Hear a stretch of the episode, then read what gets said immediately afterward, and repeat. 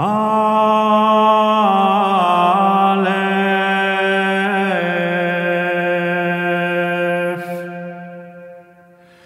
Quam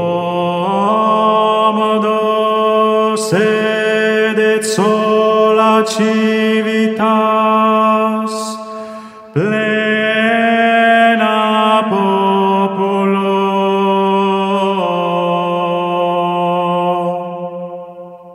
I vescovi Nota storica. Il principio della collegialità fu utilizzato da alcuni padri conciliari per giustificare un uso più ampio della conferenza episcopale. Monsignor Carli, in un influente discorso, dimostrò tuttavia che in tali conferenze mancavano i tre elementi che sembrano essere essenziali di quella collegialità, ossia l'unione di tutti i vescovi, la partecipazione dotata di potere del capo del collegio, cioè del romano pontefice, i temi riguardanti tutta la Chiesa. Egli fece notare che l'autorità ordinaria immediata, fin dall'antichità considerata monarchica, di ogni singolo vescovo nella propria diocesi sarebbe stata limitata dagli altri vescovi della sua nazione.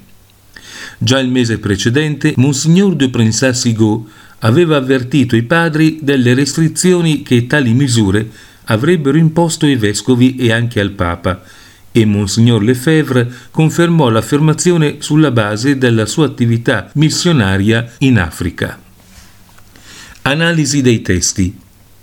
Primo, in specie ai nostri tempi, i vescovi spesso sono difficilmente in grado di svolgere in modo adeguato e con frutto il loro ministero se non realizzano una cooperazione sempre più stretta e concorde con gli altri vescovi, dopo un riferimento agli effetti fruttuosi delle conferenze già esistenti, seguono le disposizioni per la fondazione di conferenze episcopali ovunque nel mondo. Christus Dominus 37. Secondo, le decisioni della conferenza episcopale in certe circostanze obbligano giuridicamente. Christus Dominus 38.4.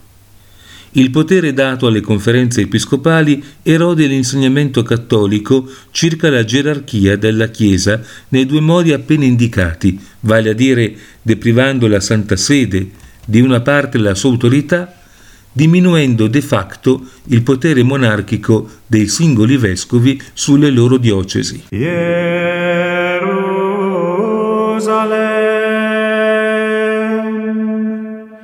Jerusalem,